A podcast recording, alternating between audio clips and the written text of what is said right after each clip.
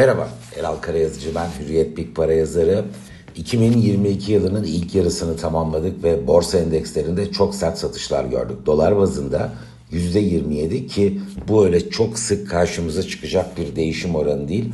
Borsalarla düşüş var. Türkiye ne yaptı? Türkiye dolar bazında 2022'nin ilk yarısında %3.9 değer artışı kaydederek e, dünya genelinde aslında net pozitif ayrışan birkaç ülkeden biri oldu. Bunu da önceki yıllarda yaşadığı negatif ayrışma ile ilişkilendirmek mümkün. İkinci bir faktörle Türkiye'de uygulanan e, politika faizinin enflasyonun hayli altında olması da hisse senedi piyasasında lokal yatırımcıların e, daha çok ilgi göstermesini sağladı. Bu da pozitif ayrışmada bir etken.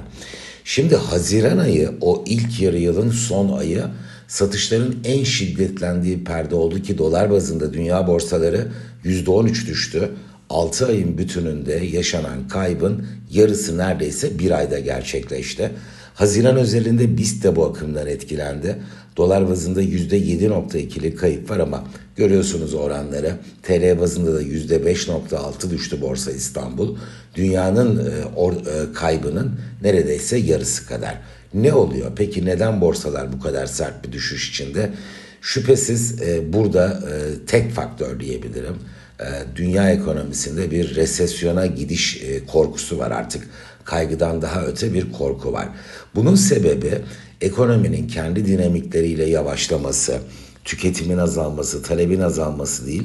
1979'da yaşanan ikinci petrol krizini biraz tablo bize hatırlatıyor.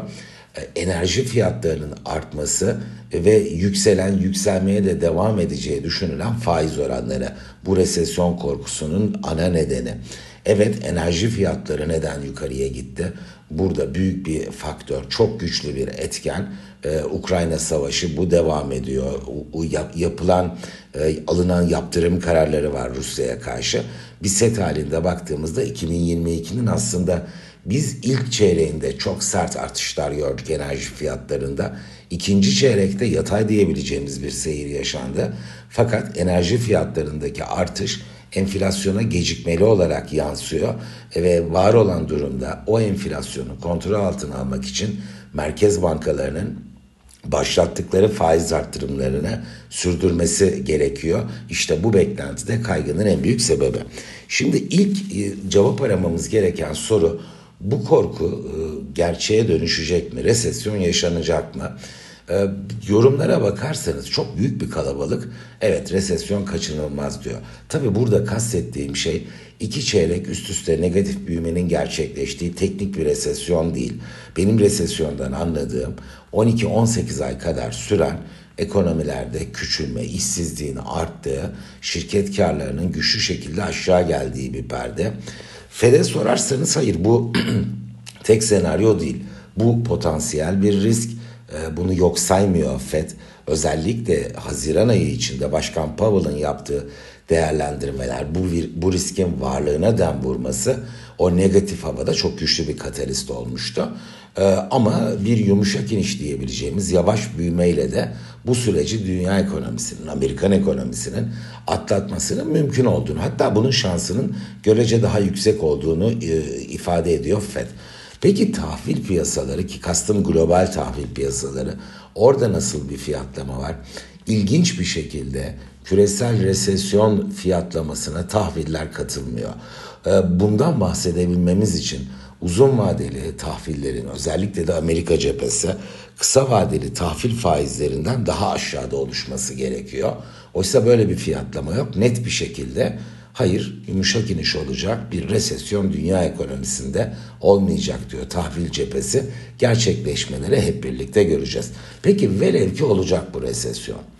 Ne olur? Borsalar ikinci yarı yılda da düşmeye devam eder mi? Doğrusu bunu pek zannetmiyorum. Çünkü ağırlıkla geride kalan 60 yılın örneklerine baktığımda resesyonlar yaşanmadan önce düşüşle fiyatlanıyor.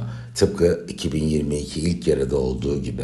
Borsalar böyle sert resesyon olmayan, krize dönüşmeyen perdelerde ki kimse bunu beklemiyor önümüzdeki sürece ilişkin ölçülü bir resesyon ana favori senaryo konumunda.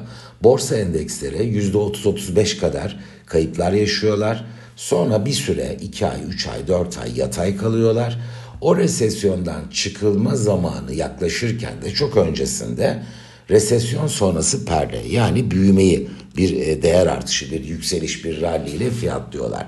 Ben 2022'nin ilk yarısında dünya borsalarında gördüğümüz, Türkiye'de kısmen yansıyan hareketin aslında bu geçmiş örneklerle çok benzer bir tablo ortaya koyduğunu düşünüyorum.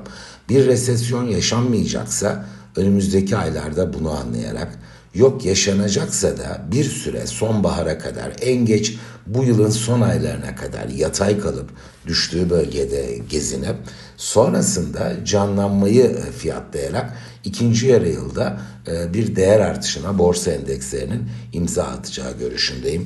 Türkiye buna katılır mı? Evet bence katılma ihtimali son derece yüksek. Her ne kadar TL bazında ilk yarı yılda BIST %29 yükseldiyse de bu dönemin enflasyonu %43 civarında oldu. Resmi rakam bugün açıklanacak Haziran verisiyle ortaya çıkacak. Bir önceki yıl enflasyon %36, borsanın artışı 26 idi.